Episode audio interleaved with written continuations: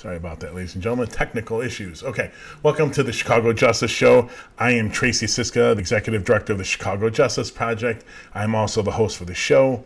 You can find more about what we do at chicagojustice.org. Keep an eye on that website because we're going to be publishing research continuously all summer and into the fall. We got some amazing stuff coming.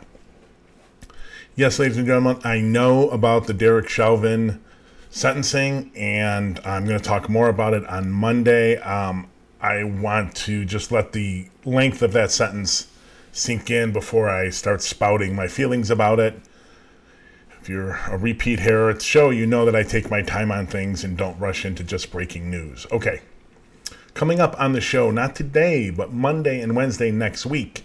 Monday, we have an interview with Deputy Public Safety Inspector General Inspector General Deborah Witzburg about the report that recently did. It was an inquiry into the grievance process for the Chicago Police Department and how officers try to find ways out of accountability, and it looks like the department allows them out of that accountability. On Wednesday, we're featuring an interview with Alexandra Black and Ann McGowan, who worked with the Chicago Council of Lawyers to put in put together an interim report on the Cook County Clerk's office and the new clerk Iris Martinez. Um, we're going to be having we have issues with the office already, so we're going to be talking to them about it and talking a little bit about the issues we're having. And then on Monday, 7 5, we're going to be featuring an interview with Paul Vallas, the ex CEO of Chicago Public Schools, who spouts out about a lot of things on social media. Most importantly to our show is crime and justice issues, Chicago Police Department. He's got a very complicated relationship with his kid as a cop, and he's helping the union negotiate their contract. So we're going to be talking to him about that, and we'll be airing that interview on the 5th. On today's show, we talk. Our main segment is on the MacArthur um, op-ed in the Tribune about a poll they did about defunding the police. Then we talk about Superintendent Brown and Lori Lightfoot's spin on guns and the reaction to the state's attorney saying they're arresting the wrong people. Guess what? They are arresting the wrong people. Tribune. We're going to talk about a Tribune editorial on another Monday. Another horrible editorial from the Trib. We're going to talk about crime in the Wrigleyville blog or CWB Chicago fighting science with hatred. And then after the break, we're going to come back and talk about um, an article from Crain's, AD Quiggett Crain's on basically Lightfoot, Mayor Lightfoot's claims on crime and violence in Chicago. Not really sure what the article really does for to enlighten us, but anyways, we'll talk about it. We're going to talk about CD stripping powers of, away from an officer 15 years or something like that after the crimes were, um, or the um, misconduct was seems to have occurred. We're going to talk about a weird op-ed in the Tribune on consent decrees, and we're going to talk about Biden being Biden and him paying for more cops. Nothing new with Paul Vallas. I mean, uh, Joe Biden, unfortunately, can't get away from being himself. Um, we know exactly what he is because he did what he did in the violent, in the 1994 Violent Crime and Control Act spent hundreds of millions, billions of dollars putting more police on the street. Okay, but first, ladies and gentlemen, I want to talk to you about our Nation program. You can find out more about it at cjpnation.org. And you will find out about crowdsourced research projects, social media activism, public policy advocacy. Um, you can become a social media ambassador. You can be a, be a leader for a crowdsourced research project. Our recently published report on the Committee on Public Safety was a completely, completely volunteer driven project, an intern driven project. Um, and you can be part of projects like that. We have a bunch going on now that we hope to publish, both around policy advocacy and around just crowdsourced research projects like the public safety report. We hope to publish later this summer and into the fall next year or fall this year, and you can be um, part of that. Go to cjpnation.org to get more information. Okay, we're going to talk about our first, um, our main segment today, which is um, an op ed in the Chicago Tribune. Do Chicagoans want to defund the police? It's a tale of two cities. Shocked by that. If that's what the poll told them, the poll is kind of useless. But it does have some interesting statistics in it. Um, this was written by Kristen Mack, is the managing director of communications, and John Palfrey is president of the John D. and Catherine T. MacArthur Foundation. Will Johnson is CEO of the Harris Poll, who did the polling. Um, so let's look at some of these stats. To be shocked, but 50% of the people polled agreed that gun violence is the city's biggest problem. Okay. Property taxes were the second most cited thing, even though then only 10% of residents selected it. That's right. Of the problems facing the city, taxes or property taxes are second highest, but they're really low compared to gun violence. It's interesting finding. 96 of respondents say that gun violence must be reduced and an unheard of agreement on, on that, and that's right. There's no doubt that is wildly high for a poll. About 75% believe that gun violence is worse in Chicago than in other major cities. Okay, turn that around. Whose fault is that? It is the media's fault. We did either on Wednesday or Monday, we did a segment on a New York Times article that looked at how and why people are so bad at understanding crime trends, and they are very bad. Um, the murder capital of the world, the murder capital of the United States, Chicago seventh. That is not something you hear in the Chicago media because they're not good at it. So that number is there because the media stinkies on the subject. Don't ever underestimate the degree to which politicians and the media will will exploit this crime and violence for their own purposes. Residents ident- identify background checks for all gun sales as the most likely most likely to reduce gun violence, 63%, followed by higher penalties for gun related crimes, 60%. Both, ladies and gentlemen, are wrong. Wrong. Wrong. I'm all for background checks, but and it will help a little bit, but it isn't going to stop massive gun violence in Chicago. It just isn't. Neither is higher penalties. The science shows it. That is just wildly wrong. They go to increased police presence in high crime neighborhoods, 55%. Increased police community involvement in those areas, 51%. Both of those eh, ain't going to work. Is not going to work. We have enough evidence of that. Chicago residents appreciate having police officers in the neighborhood, believing police reduce or prevent crime 63% overall it's not a complete zero. They're not completely wrong. There is some degree to which the police have an impact, but it's much less than people think. It's much less the police fault when crime skyrockets and much less their responsibility for when crime goes down. Like they have much less of an impact on it than people want to think. Make people feel safer where they live, 79%. Eh. That's actually, I shouldn't say that. That is probably true. People, pro- so a large swaths of Chicago probably feel better, but do they actually make us safer? Mm-mm. Strong majorities oppose reducing neighborhood police presence, 72% overall. Now, bad, bad question. How about do you favor funding alternative responses for mental health and drug addiction or drug issues where there's no violence and having someone without a gun show up to those? That would have been the question.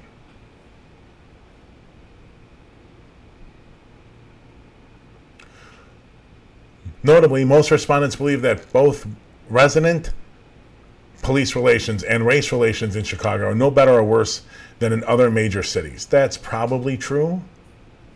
Although I think race relations here is a little worse.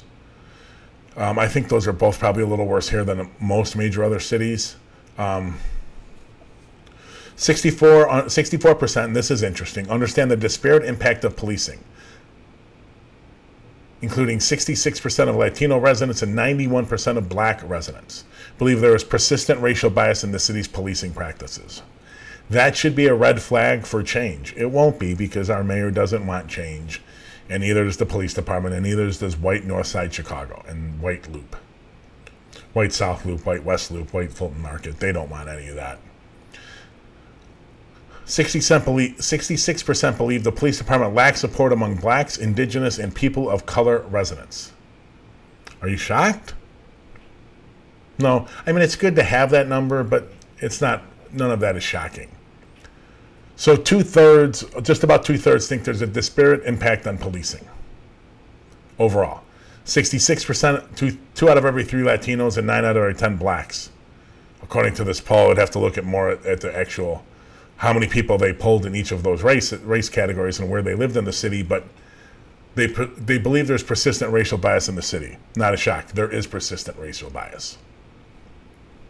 There just is. That should be a red flag to the police. It won't be. It won't be there. To a large extent, the organization as a whole and their leadership, for sure, are incapable of learning. They they're just are seem completely incapable of learning, which is why we're going to go to the next slide. I mean, next slide, next segment. Okay, segment two: Chicago's mayor and top cop trash Kim Foxx for challenging CPD's gun arrest priorities.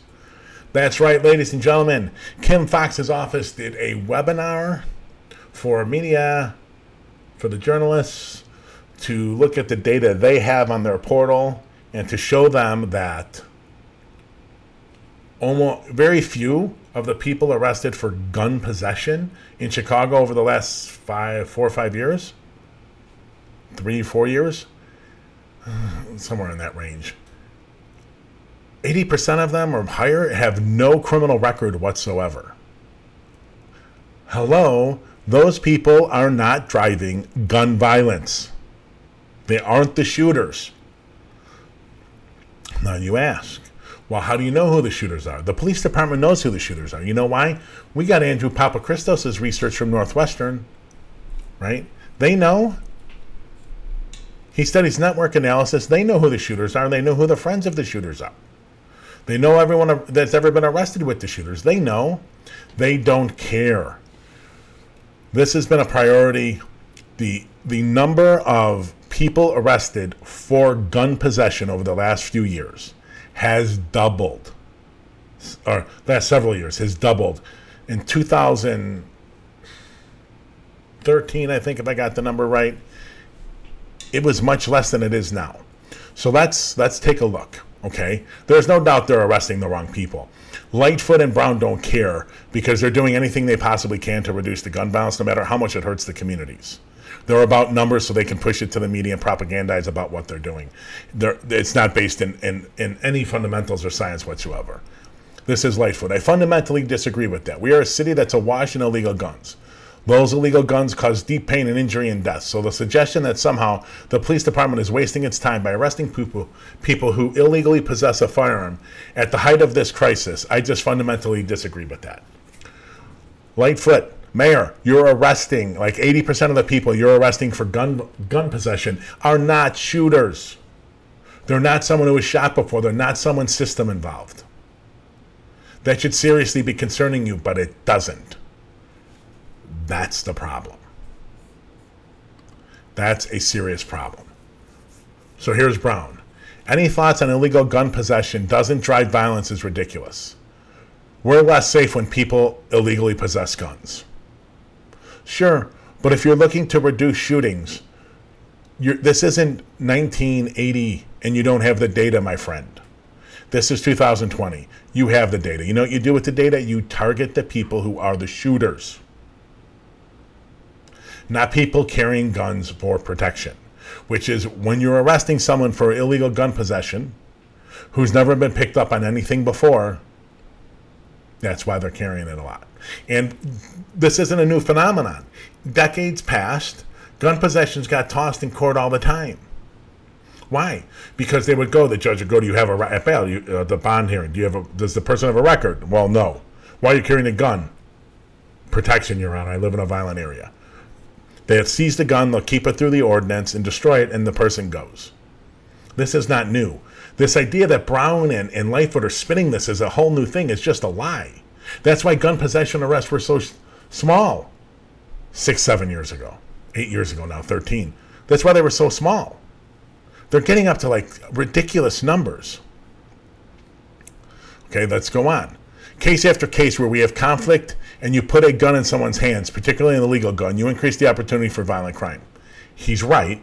He is right. No doubt about it. Still, you need to arrest the shooters, my friend. Arrest the shooters. We'll continue. Obviously, common sense is not so common. Referring to Foxx's office. He is a slippery bastard, this guy. We should all know that illegal gun possession makes us less safe, not more safe. And I would argue the idea of decriminalizing illegal gun possession is the most ridiculous thing I've ever heard of in my 40 years of law enforcement. Sir, sir, sir, sir, it's been sort of decriminalized for people who don't have records for a very long time in Chicago. Don't act like it's new because you're from Dallas and don't know what the hell you're talking about in Chicago. You're either lying or you're clueless. Take your pick. Those are your two options, Superintendent. I go more towards the first one than I do the last one, although I think there's some of the last one, the latter one, involved in the first one. You not knowing what you're talking about is definitely, um, definitely a problem. Now, they turn, and let's see, where was this? This is a BEZ piece. I think Chip Mitchell did it. Now, he, I think he has an affinity for Thomas Needham who's a former CPD general counsel. He is not a good guy. He's a bad, bad, bad guy. Bad guy. He was general counsel under Terry Hillard. He is not a good guy. And part of what Hill, um, Needham does is represent bad cops in front of the police board and in civil court. He's not a good guy. With that context, let's see what he has to say. Foxx has a point. Chicago attorney Thomas Needham, a for, former Chicago Police Department general counsel, wrote on Twitter the dramatic increase in arrests for gun possession is due in large part to the quota assist strategy that Brown has implemented. There are many more traffic stops for minor, non existent violations, and each one leads to the whole car being searched for guns. I wouldn't doubt that. I think that is probably true. The problem is, this dramatic increase, increase in guns has been steadily rising since 2013. So this is not just a Brown issue. Brown has made it worse because he's all about manipulating the crime numbers. But he's not alone. These numbers started skyrocketing before Brown.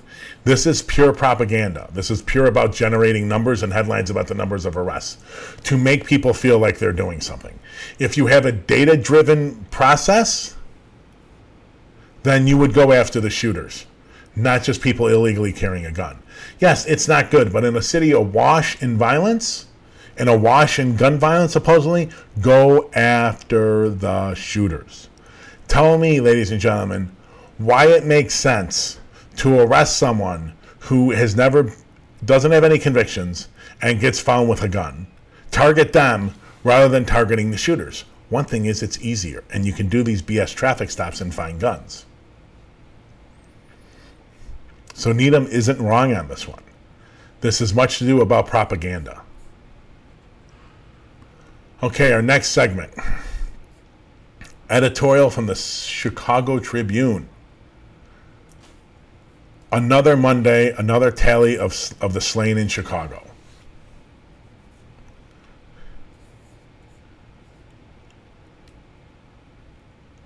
It's just not good. Let's go right to some quotes from the story, from the editorial. Monday, this is the head lead into the show into the um, the editorial. Monday, like many Mondays before, it featured national news outlets delivering the grim statistics out of Chicago. More than 50 people shot over the weekend, at least five fatally. The news anchors at one station expressed exasperation at the story that just never ends the city's inability to get a handle on violent crime. To those news anchors, imagine living here. Now, as far as the Tribune editorial board, I doubt anyone does, ladies and gentlemen. They're all suburbanites. And a lot of the reporters are suburbanites. I think John Kass, who re- just recently took the buyout, thank the Lord, we now have to read his lunacy anymore, um, is a, just moved back into the city after a couple decades in the suburbs. These are not city people, but let's get back to the Trib editorial board. They've endorsed every corrupt politician that has stolen money from these communities, kept these communities as poor and as unserved as humanly possible. Look in the Mayor Tribune editorial board and Tribune, you're part of the problem. They don't endorse science driven solutions. They just want more cops, more arrests, longer sentences. They know that's the solution to everything. They refuse to endorse the end of tax increment financing.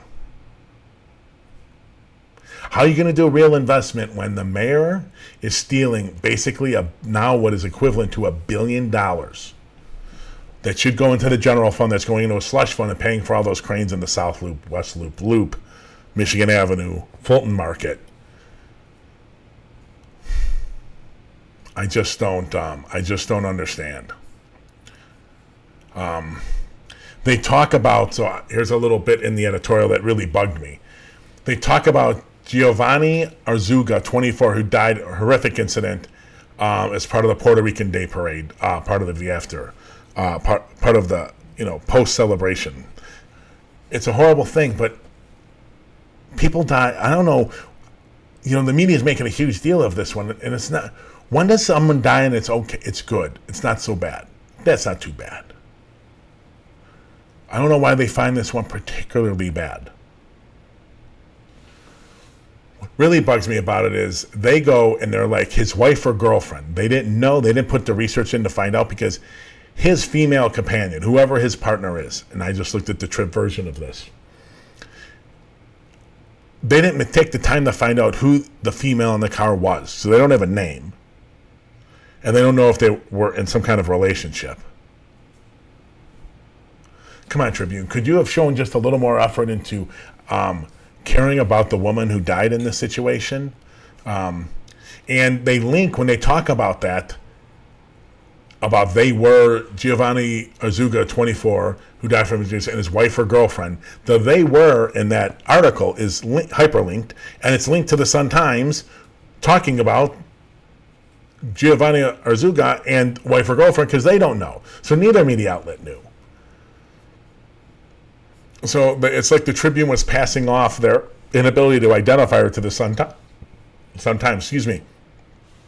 Um, it seems like they did it too. So see, we're not the only ones who put no effort into finding out who the woman was. There's no doubt violence levels in Chicago are shameful. But can you please propose solutions or back solutions that are backed by science? That's all we're asking. It's not that you wouldn't think that it's that hard, but it's the Tribune. It's hard. They endorse every scumbag politician you've got in Chicago and throughout the state. Everyone who rips us, who rips people off blind as a politician got backed by the Tribune. Don't you worry about it.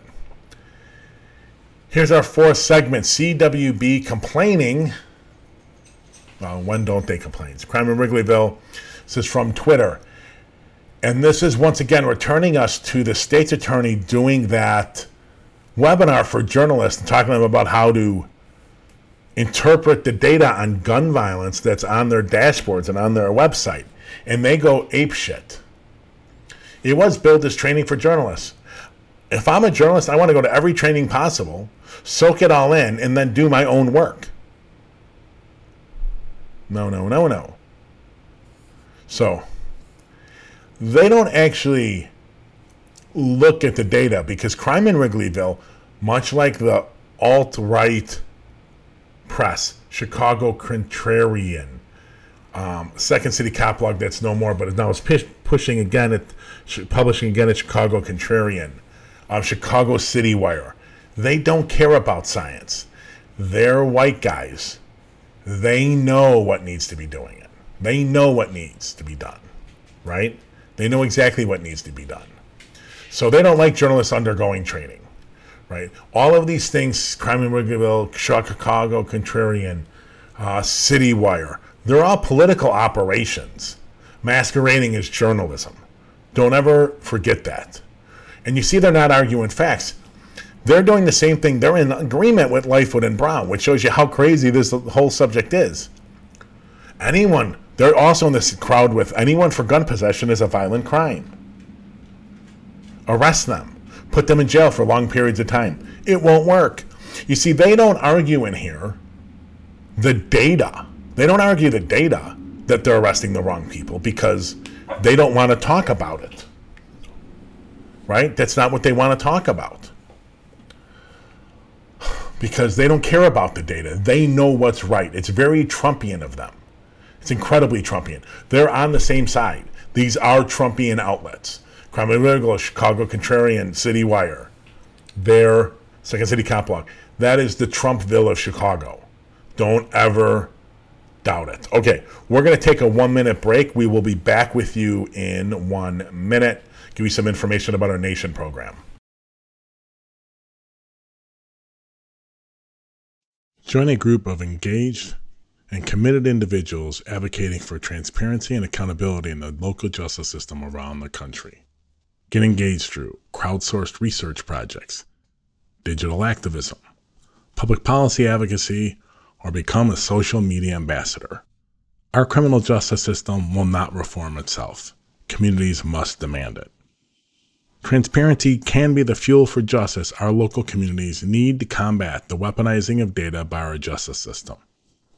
Transformation of our justice system cannot occur until we know exactly what they are doing and who they are doing it to. Get involved today. CJP Nation.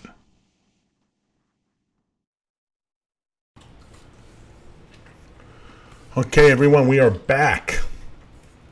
Thank you for tuning in. Once again, if you're on listening this through the podcast, you can get copies of all the links, all the images we show, all the videos we present. They're all on the post on our website when the blog, when the podcast gets posted. So just go there and you can get them. If you're watching on Twitter, YouTube, Facebook, um, Twitch, from any of those platforms, drop us a comment or question and we'll be happy to answer them. We get them all on the desktop here. Okay. Next segment. Lightfoot says homicides and shootings are down. That's not the whole story. This is true. So, this is a story by A.D. Quig, formerly of the Daily Line. I think the Daily Line is what that thing is called. Um, there's no doubt that Lightfoot and Brown are spin masters, just like Rahm was. So don't think there's this is new. Mayors and police superintendents, one of the things they're they have to do to keep the gig is lie, lie, lie, lie, lie, especially about crime data. So here's Lightfoot, I believe. The reality is, June over June, from last year to this year, we've seen what we've seen is a downward trend in both homicides and shooting. The mayor said at a Monday news conference, noting that the weekend's incidents were tragic and heartbreaking. Yes, but once again, people in AD Quig, little shame on you for this. You shouldn't be comparing this June to last June. You should be taking the pandemic time period out of any of the crime statistics you want to talk about. And um, when people get all back to work and we all get back into school and everything starts happening and get back into the office working, then we can start the clock again. So this this isn't necessarily true, and you can't compare a June at the height of some of the worst of the pandemic to a June a year later when the pandemic is waning and the city is completely open. It's wrong. It's just wrong. Stop doing it. Both AD and the rest of the Chicago media. Stop doing it. You can't help it because it's easy stories for you, and I get it, and it gets you easy quotes, but you're just wrong. We go on. Brown repeated the mayor's optimism that about June's numbers, saying murders are down 3% compared to the, with this time in June 2020. While shootings are down 5%, the city hit its peak in violence in January and has declined in both murders and shootings each month. With some fits and starts, though, the first quarter of this year, Brown said, but the second quarter has been steadily has seen a steady decline in both murders and shootings. Yes, but from what time period? Once again, you can't do this. They're spinning it they're spinning it through the end, beginning of the year to now. It's, much worse. Well, of course, it's much worse because the first quarter of 2020 didn't have the pandemic. So, um, all these comparisons are wrong. Brown and Lightfoot are just spinning for the journalists, and here is one AD Quig. Usually pretty good that just swallowed it. This shouldn't have, I'm sure our editor put her on this probably. This is not an article that should be written. Really, it's not particularly, it's not, it's it's pretty well done. It's just not something that makes any sense. I know people want to talk about crime and violence, but you can't make the comparisons they're trying to make. Here's another one. It's also important to remember. Um, this is from the article itself, so this is AD Quig. It's also important to remember that 2020 was a particularly deadly year for Chicago, nearly rivaling 2016 in terms of shootings and homicides. Other crimes like criminal sexual assault, robbery, and battery fell that year. Of course they did. No one was around anyone. Everyone was staying home. Of course, those numbers down. Now, sexual assault probably increased in the home, but that's talk about that's a whole nother subject. Of course, robbery and battery did. No one's out. They were going to drop no matter what. It had nothing to do with the police. One. Two. When have you ever heard in the Chicago media over the last several months that 2020 was less violent than 2016? So A.D. Quig, I give her credit on this. Oh, this that probably should have been the headline. How about this headline for this? 2020 sees increase in violence because pandemic, but still falls short of 20, 2016's numbers. How about that for a headline? Hmm. That would have given a lot more context about 2020. That's how bad 2016 was. It was so bad that it was worse than the pandemic year. Lightfoot has said, we'll continue in the article, Lightfoot has said federal help would be necessary to help curb the violence. CPD estimates that it took 172 guns off the street this weekend and was on track to recover 12,000 by the end of the year. She also said the closure of criminal courts building relatively inactive and closed for in-person jury trials makes no sense because it has left too many accused offenders out on pretrial release. Mayor Lightfoot. I'm going to give you a Police Chief Bratton, Charles Bratton, I forgot his first name now, it just escaped me. Bill Bratton, Bill Bratton, Bill Bratton quote, and this is back into McCarthy, so stop quoting these stupid, we took so many guns off the street. Bill Bratton snapped back at Gary McCarthy when he was superintendent. McCarthy used to work for Bratton, I believe, in New York. McCarthy was talking about how they take so many more guns off than even New York. And Bratton said, honestly and rightly, I'm not a Bill Bratton fan, but he was right here. You know what? We go after criminals, not guns. Now, as I've explained on this show before, Chicago, because they can't get the criminals, goes after the guns. So they can have numbers like this. That's why you're seeing the gun possession, gun possession arrests skyrocket because the mayor wants people who are nonviolent, not caught with violence, but caught with a gun, illegally possessing it, she wants them thrown in jail for like five, ten years. That's Miss Progressive. Remember, she ran as a progressive. Once again, Lightfoot and Brown are blaming, blaming, blaming the courts. Always pointing fingers. Nothing is their responsibility. Nothing, ever. She's even more elusive to some extent than Raman Daley on taking responsibility. She is a professional finger pointer. You would have thought her her prior year careers was not an assistant U.S. attorney or um, private attorney at Mayer Brown making a you know a mill a year. You think she'd have been a professional finger pointer? It's not a horrible story, but comparing year to year, month to month comparisons during a pandemic, even though we're in the waning days of it, is just wrong but they can't help themselves. Okay, we're going to move on.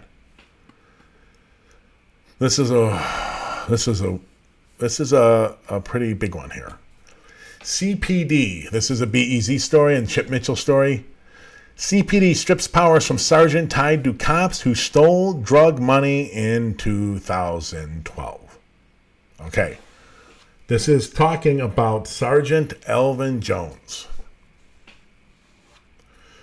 If there's one thing you can count on, ladies and gentlemen, is that the police accountability system in Chicago sucks. And they're slow as hell. And the police department is slow as hell to get go after their their people. So let's go. We'll go to the quote. A Chicago police sergeant, we'll go to the article, sorry. A Chicago police sergeant who was on an elite citywide unit created by Superintendent David Brown. Once again, they don't ever screen who gets those could face discipline for his role in a narcotics arrest more than 15 years ago involving corrupt former Sergeant Ronald Watts, WBEZ has learned. Ronald Watts, he's in prison, I believe. We'll get to that, but he's had a lot of people exonerated by Foxx, thrown, put, taken out of jail or prison because he's a bad, bad man. So it gets juicier. The article continues Jones, who served for years on a tactical team led by Watts, that's right, years, would be the first CPD member to face discipline in the scandal since the former sergeant and officer Kallatt Mohammed, hope I'm pronouncing that right, the first name, another member of his team were arrested in 2012 for stealing what they thought was drug money from an FBI informant, according to COPA. Watts and Mohammed were sent to federal prison. But Jones, 10 months after his boss and teammate were arrested, was promoted to sergeant. He passed the test. And he scored high enough they probably didn't have a choice. Why didn't they strip him and investigate if he was involved in any of the Watts stuff? The promotion was based on a nomination by Fred Waller. Uh oh. It's going to connect back to a new su- uh, superintendent in a minute. Who oversaw the Watts team as Wentworth District Commander. Waller's supervisor at the time was Eddie Johnson, a deputy chief who became CPD superintendent three years later and tapped Waller to oversee thousands of officers as patrol chief. That's right. God, the corrupt just keep rising in the CPD. It's in, why is the department so screwed up? Because these corrupt people just keep rising to the top. The article continues. The Baker and Glenn cases were the first of 110 convictions linked to Watts' crew that judges have vacated. Okay? Those cases involve 87 exonerations. Most have since brought federal lawsuits against the city. They left that team on the street after they got Watts. They left those people that were working with him on the street. City and police officials, the article continues, looked the other way for years as allegations about the Watts unit piled up. Later, after Watts and Mohammed went to prison, a number of exonerees ballooned. City and police officials left more than a dozen former members of the unit on duty.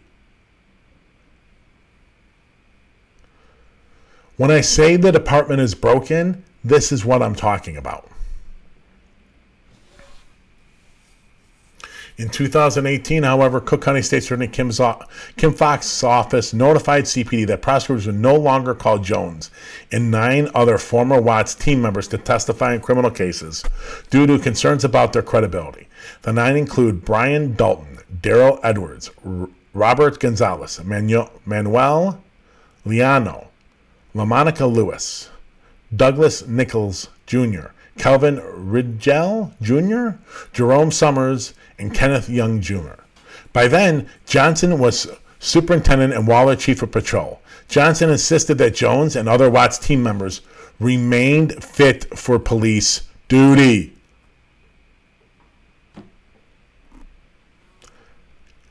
Broken. Broken. Brown continues the corruption, though.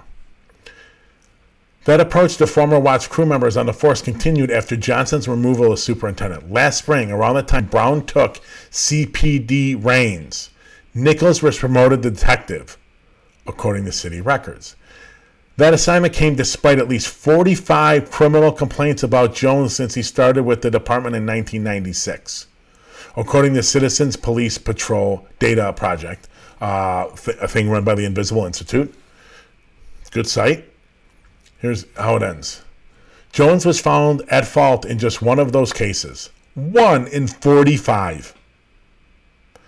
You think that doesn't mean the accountability system is broken, ladies and gentlemen, or what? A 19 Jones was found at fault in just one of those cases. A 1999 incident in which four bags of suspected crack cocaine were found in the backseat of a police vehicle after he and his partner used the vehicle to arrest a drug offender. They were bo- both ordered a one day suspension. Yes. I mean, is that not proof that police accountability system's broken? 45 complaints, only one. That's slightly over 2%. 2.2%, 2.1%, 2.02%, something like that. Police accountability system broken. We need laws. We need ordinances. We need laws by the General Assembly to outlaw these things police policy just isn't working. It's amazing. The unit goes bad, they leave them all on the street. You're telling me that n- none of the people that were in that unit for all that long time, it was only those two people that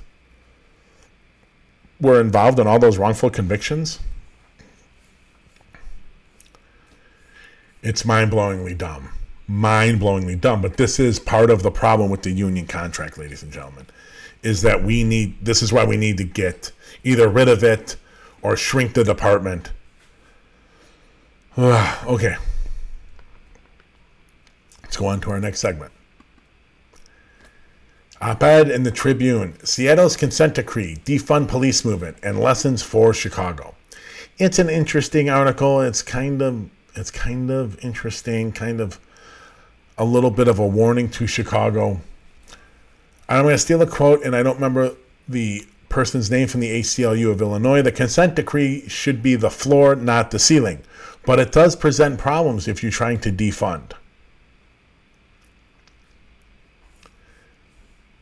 So they talk about how, since the, they talk about a few cities about whether or not crime has increased since the pandemic, since the consent decree came in. So Seattle, since it's been since 2013, homicides are up. Okay, oh my God. No, but wait a minute. Wait a minute. It's got to be context. Homicides are up, but very small. 19 in 2013, 52 in 2020 with the pandemic. 52. Statistically, if you look, oh my God, it's almost, it's getting close, it's like double plus. It's 250 or something, 250% increase. It is, but understand when you're talking that small of numbers, if the same number of people were shot but 52 died, then that's just chance. If there's a huge increase in shootings, then we have a problem. But those numbers by themselves don't tell you a whole lot. Now they go down to four more cities. Los Angeles under consent decree showed improvement. Ferguson showed improvement. Baltimore, no real progress. Cleveland, no real progress or crime went up and they were scapegoating the union. So it's all about the consent decree. No, it's not. No, no, it's not. But we turn back to Seattle. Here's a couple quotes from the article. But it turns out that diverse membership does not a democracy make. Community representatives do not bear the same burdens as elected officials, as the power relative to a judge is still limited, which may be an understatement. Now, understand, communities members in Seattle want to defund the police. Okay? But with the consent decree, there's limited changes that you can make to the department that aren't that are allowed because there's a federal judge now overseeing the department through a monitor and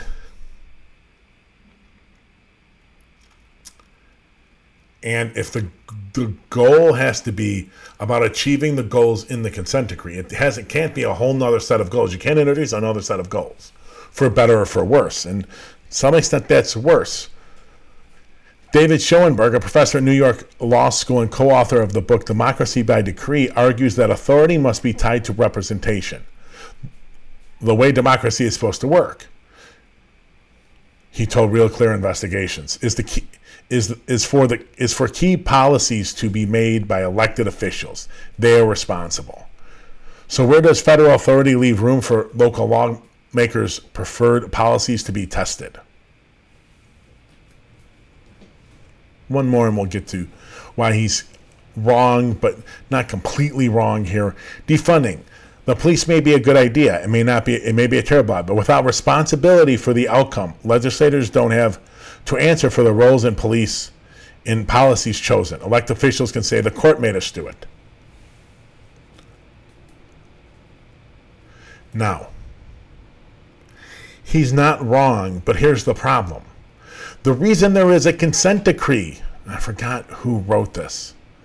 I didn't write it down, so we'll call him the author. The, what the author fails to understand is the reason there's a consent decree is that the politicians haven't done their job and haven't done it for a very long time.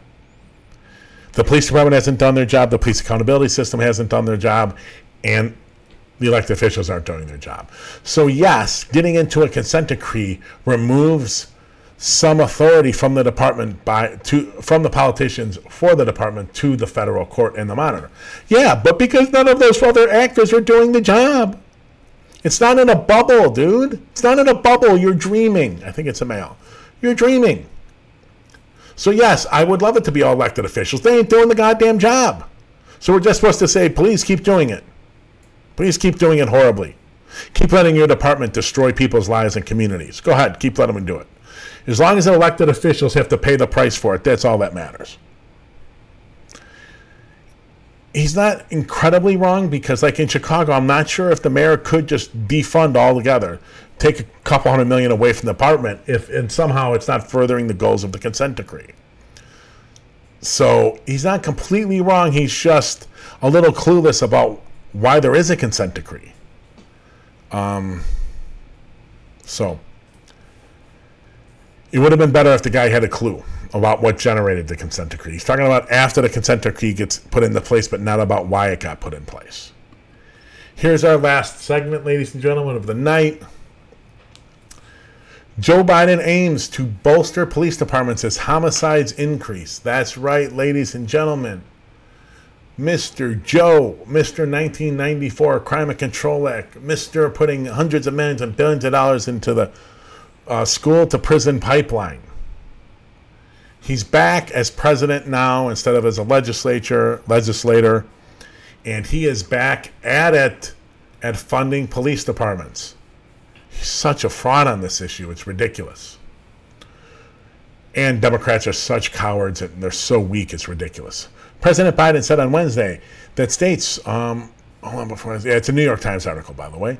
President Biden said on Wednesday that states could draw from the 350 billion in federal stimulus money to shore up police departments and vowed to crack down on gun dealers who fail to run background checks and what, as the White House seeks to combat the alarming rise in homicide rates in America. Um, ladies and gentlemen, that might be due to the pandemic, and there's nothing much the White House can do about it especially, and there certainly isn't much the police departments can do about it. If people think they can and they're going to be heroic and save the day, they're clueless. And please, can someone tell me what shore up means? Why do they need to shore up police departments? What the hell does it mean? The president tried to appeal to both sides on Monday, saying the White House, from the White House, that this is not a time to turn our backs on law enforcement or our communities. Oh, Joe. By funding more and more cops, Joe, you are hurting communities. By not funding alternative solutions, alternative responses, mental health, drug treatment, crisis intervention like cahoots, you are hurting communities, but you don't care because you're going for the police vote. Such a whore. By funding more police, you are turning your back on community. Yeah, that's what I said, right? But You're funding by funding more police, you're turning your back on communities. There's just no way to do it, Joe. Um, it would be great to think the police are the solution. They're not. If they did, they would have had a solution for gun violence a long, long time ago.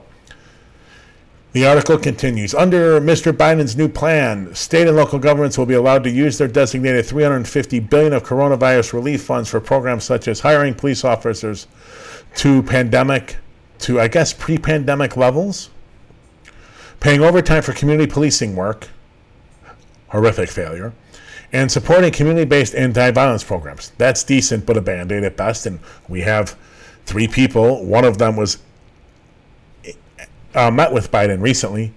Eddie Bocanegra from READI Chicago. He was on this show, and I've shown the clip uh, last show of the show before. You can go look it up. He was with um, Vaughn Bryant and Peter Cummings. From, Vaughn Bryant was from CP4P Communities Partners for Peace and Peter Cummings is spokesman basically for um, Chicago Cred. They were all on the show, and they all admitted to being a band aid. So, right, we'll get back to it. Paying overtime for community policing work and supporting community based anti violence programs or violence groups. City governments struggling with high crime can will be able to get go even further, hiring more officers than they had before the pandemic.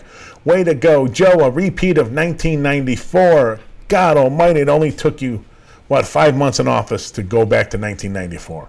This will all be a horrific failure. Now, crime is already starting to tinker, just starting to slowly tick down, and it's going to continue.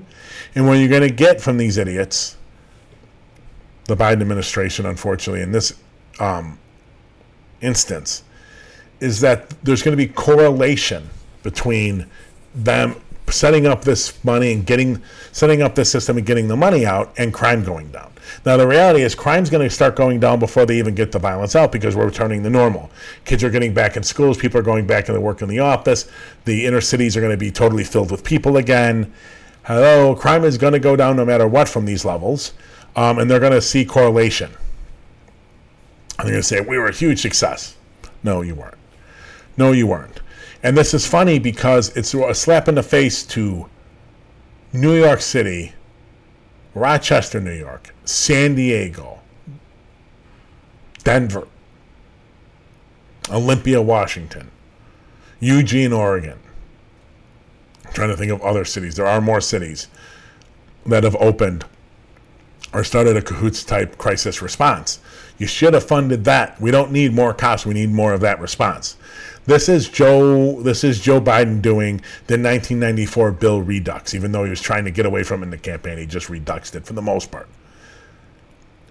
They're just so weak. It's amazing. After George Floyd and the unrest, he encourages the hiring of cops, and this comes out the day before they sentence Chauvin to 21 or 22 years in prison, the cop who murdered George Floyd. It's a total moral failure. He just can't help himself. He's just such a panderer to the police and the police unions and the pro police and the electorate that he just can't help himself to pander. It's going to have negative consequences for our cities, ladies and gentlemen, especially our underserved communities of color in Chicago, Detroit, Baltimore, across this country. Hiring more cops is not the answer. Everyone knows it but Biden and the police unions. Maybe he's trying to win the police unions over. Okay, ladies and gentlemen. Thank you so much for tuning in.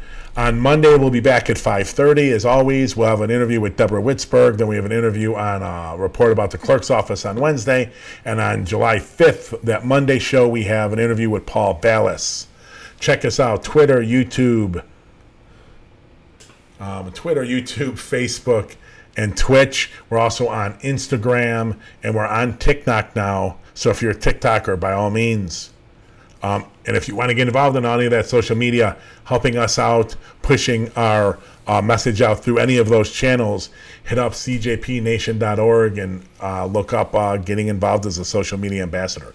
Thank you all. I re- really appreciate you coming and spending some time with us. We will see you Monday at 5.30 with an interview with Deborah Witzburg, the Deputy Public Safety Inspector General.